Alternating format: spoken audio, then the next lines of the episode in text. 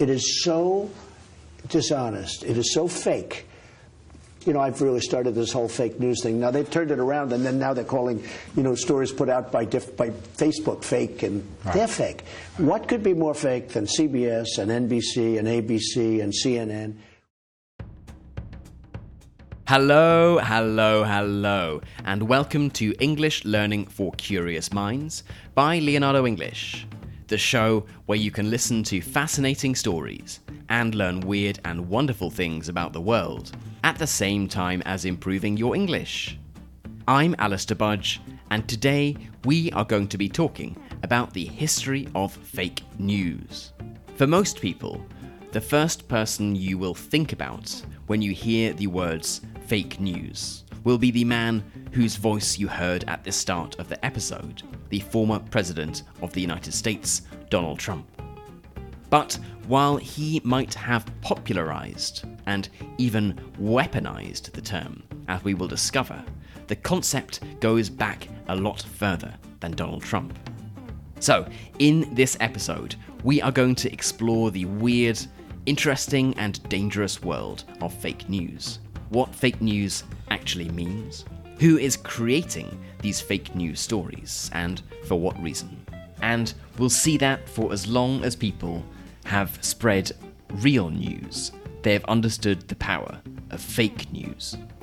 Before we get right into today's episode, I want to remind you that you can become a member of Leonardo English and follow along with the subtitles, the transcript, and its key vocabulary over on the website, which is leonardoenglish.com. Membership of Leonardo English gives you access to all of our learning materials, all of our bonus episodes, so that's more than 200 different episodes now as well as two new ones every week, plus access to our awesome private community where we do live events, challenges, and much, much more. Our community now has members from over 60 countries, and it's my mission to make it the most interesting place for curious people like you to improve their English. So, if you are ready to take the next step on your English learning journey, then the place to go to is leonardoenglish.com. Okay, then, let's get started.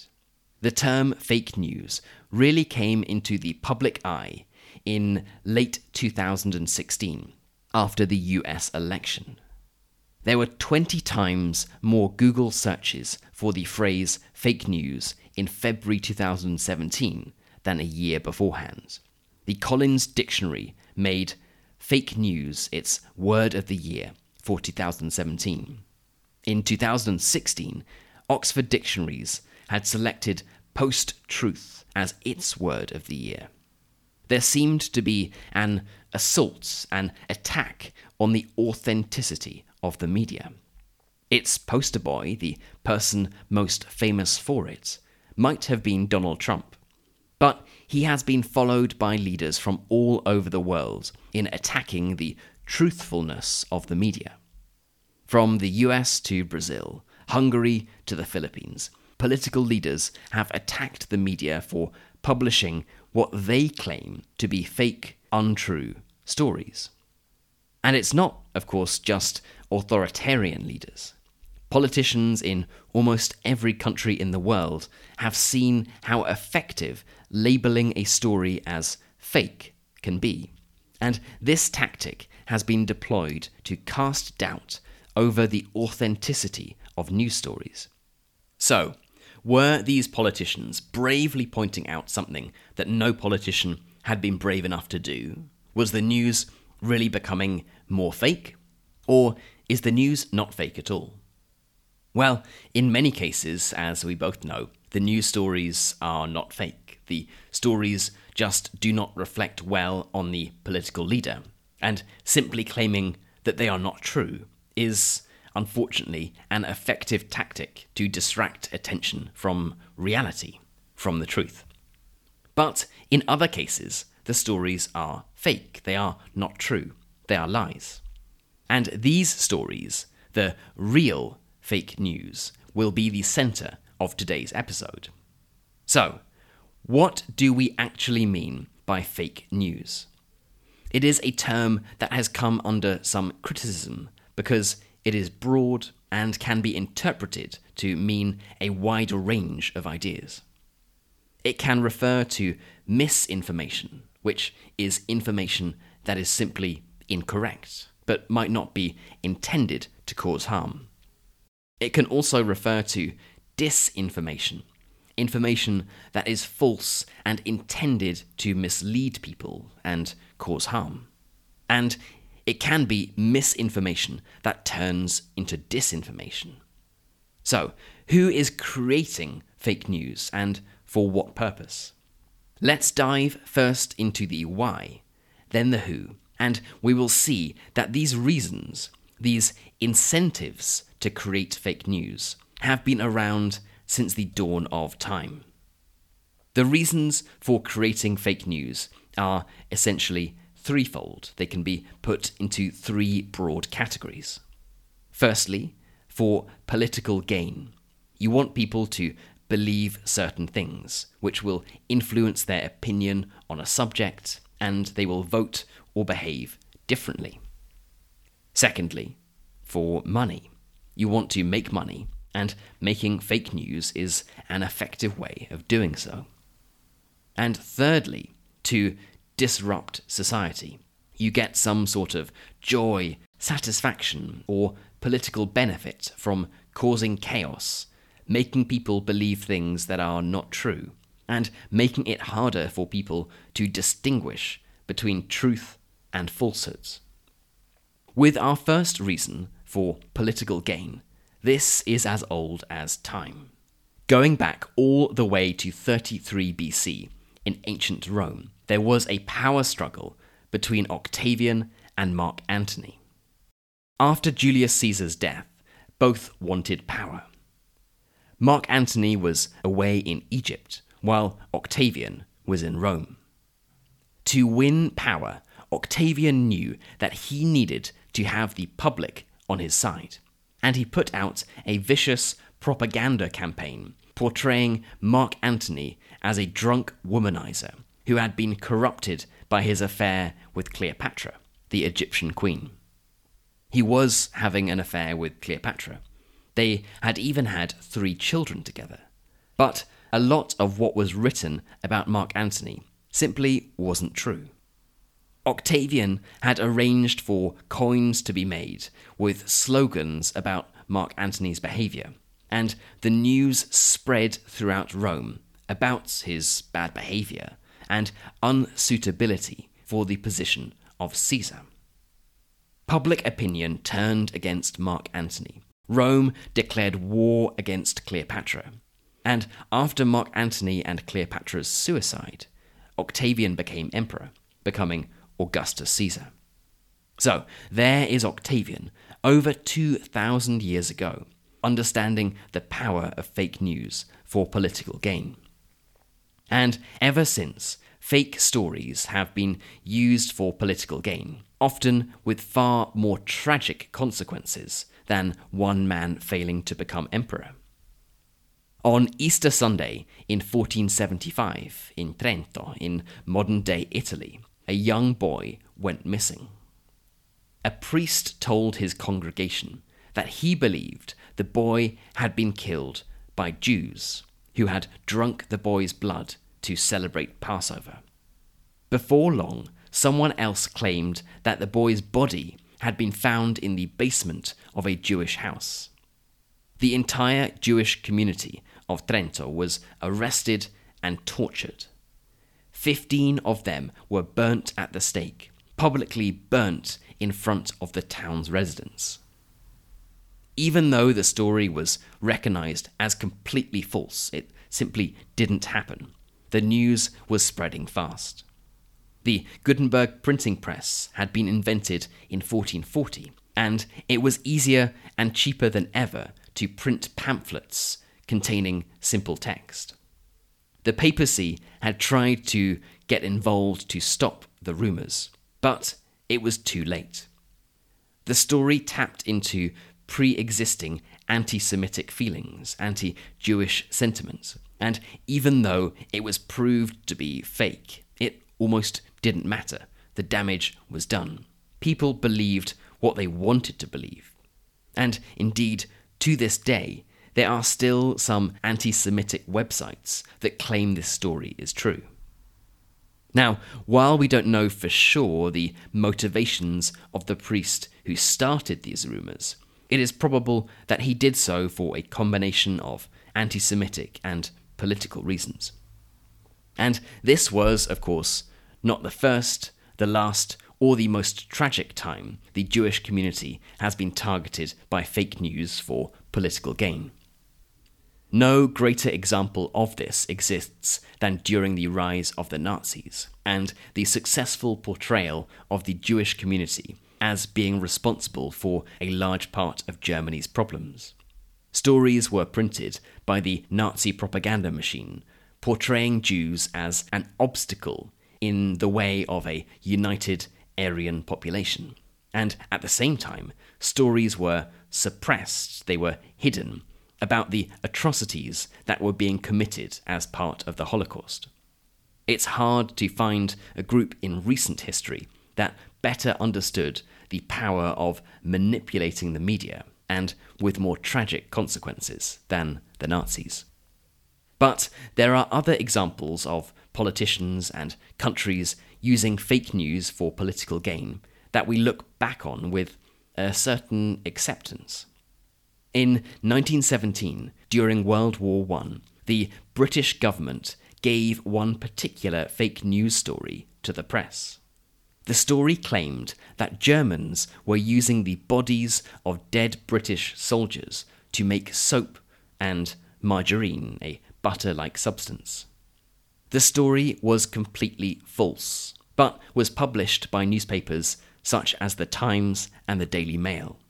It was intended to build support for the ongoing war effort by portraying the German enemy as completely barbaric and inhumane.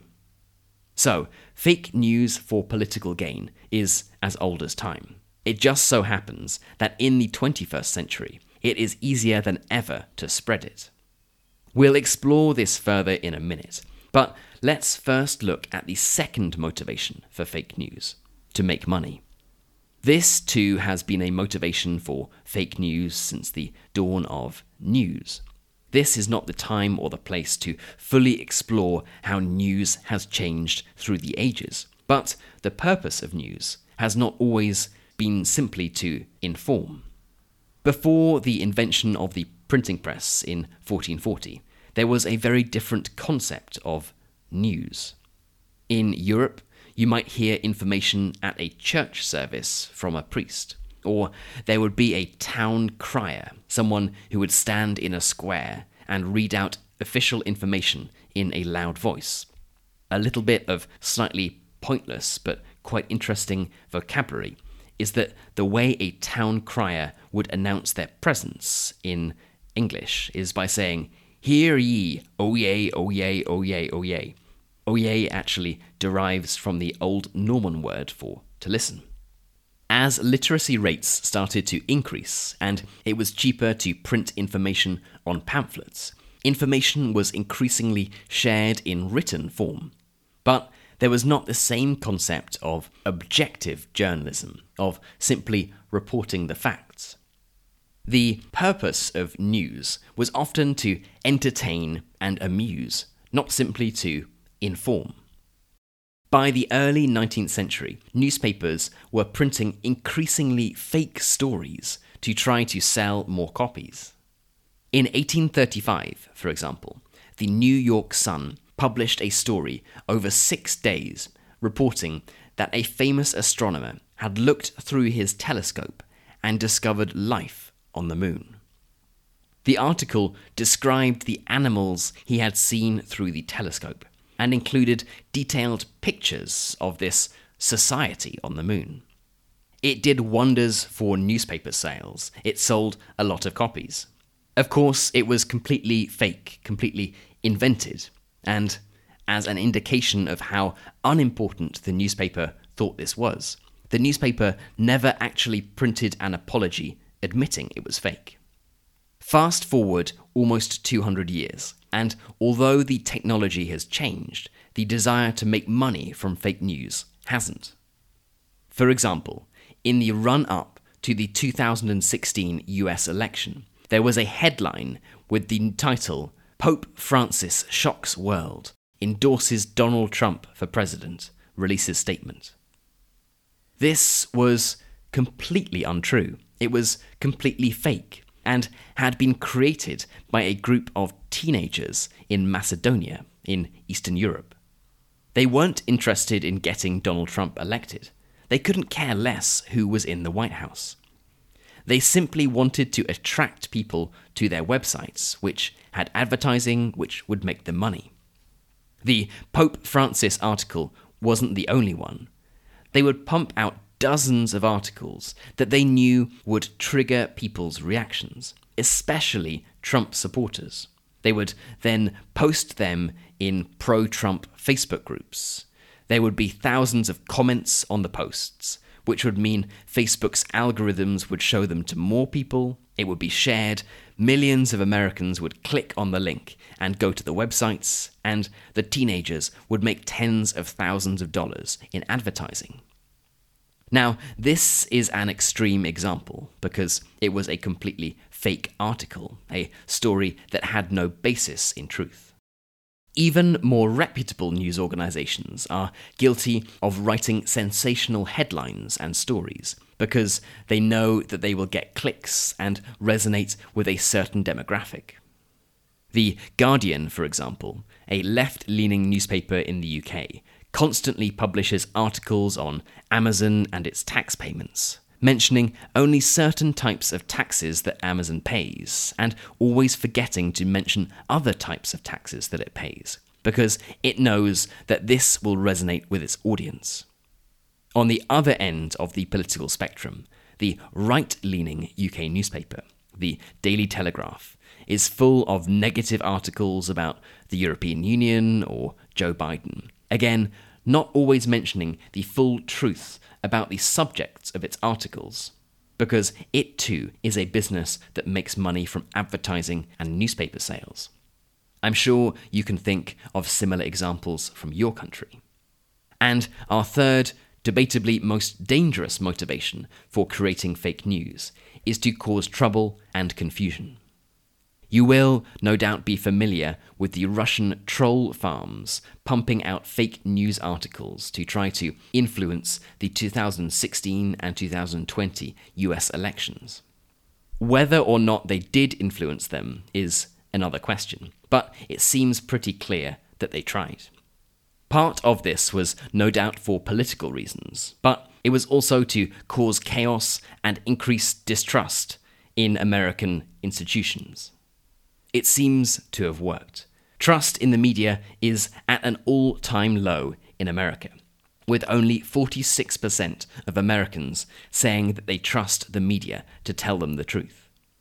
Naturally, this decline can't completely be attributed to the spread of fake news, but it certainly has not helped the situation. So, what is the future of fake news? Is it poised to become more and more of a problem? Or have we learned how to spot the difference between true and false? Certainly, there are some new technological developments that will make it harder than ever to spot the difference between truth and falsehood. For example, deep fakes, faked videos or audio clips that are made to look and sound like someone, but are completely computer generated. You might have heard this one of Barack Obama. We're entering an era in which our enemies can make it look like anyone is saying anything at any point in time, even if they would never say those things. How about this? Simply, President Trump is a total and complete dipshit. Now, you see, I would never say these things, at least not in a public address, but someone else would. Creepy, right? You might think, well, I guess you need to have a large studio and hundreds of thousands of dollars of equipment to create something like that. You don't. Just listen to this. This isn't actually me. This voice isn't real. I didn't record this. Okay, I'm back again. This is actually me. Can you tell that that was fake? Maybe you could, but the point is that I was able to do it pretty easily, only from clips of my voice, which is freely available on the internet. And it did sound a lot like me. So, figuring out the difference between what is real and what is fake is becoming harder than ever before. And it isn't just technology like deep fakes that make fake news harder to fight. The fact that half the world's population has a smartphone means that anyone, anywhere can start a rumor. They can spread information that can reach millions of people in an instant. This means that these fake news stories can be read or watched by hundreds of millions of people before they are taken down. And even when they are removed or proved to be false, as with the case of the Jewish community in Trento, which was accused of killing a young boy, the damage is often done. So, what can be done to solve this? Governments, as you will no doubt have seen in the news, are increasingly putting pressure on social networks such as Facebook and Twitter to stop the spread of fake news stories. Their response has typically been that they are a platform, not a media company. They also point out that there is not just one type of fake news, and figuring out what is fake and what is not is a difficult task. They are rights. This is not to say that they shouldn't even try, but distinguishing between what is true and what is false is not easy. And the line is rarely as clear as the story about finding civilization on the moon or the Pope endorsing Donald Trump for president. So, to summarize, fake news is nothing new. Since the dawn of time, people have understood the power of lies to deceive people and acquire power. It started out with whispers in the Roman Forum. The Gutenberg printing press made spreading it easier still. TV and radio made it even easier. And social media and communication apps have made it easier than ever before. So, while the man most commonly associated with the term fake news might be long gone from the White House, as we've heard today, fake news is nothing new, and the line between fact and fiction is more blurry than ever. Okay, then, that is it for today's episode on the history of fake news. I hope it's been an interesting one and that you've learnt something new. A final point, which I think is quite an amusing one, is that Donald Trump wasn't even the first US presidential candidate in 2016 to use the term fake news. It was Hillary Clinton, who used it on the 8th of December 2016, a full month before Donald Trump first used it. So, Trump's claim to have invented the term fake news is itself fake news. As always, I would love to know what you thought of this episode. For the members among you, you can head right into our community forum, which is at community.leonardoenglish.com, and get chatting away to other curious minds. And as a final reminder, if you enjoyed this episode, and you are wondering where to get all of our bonus episodes, plus the transcripts, subtitles, and key vocabulary, then the place to go is leonardoenglish.com. I am on a mission to make Leonardo English the most interesting way of improving your English. And I would love for you to join me and curious minds from 60 different countries on that journey. The place you can go to for all of that is leonardoenglish.com. You've been listening to English Learning for Curious Minds by Leonardo English. I'm Alistair Budge. You stay safe, and I'll catch you in the next episode.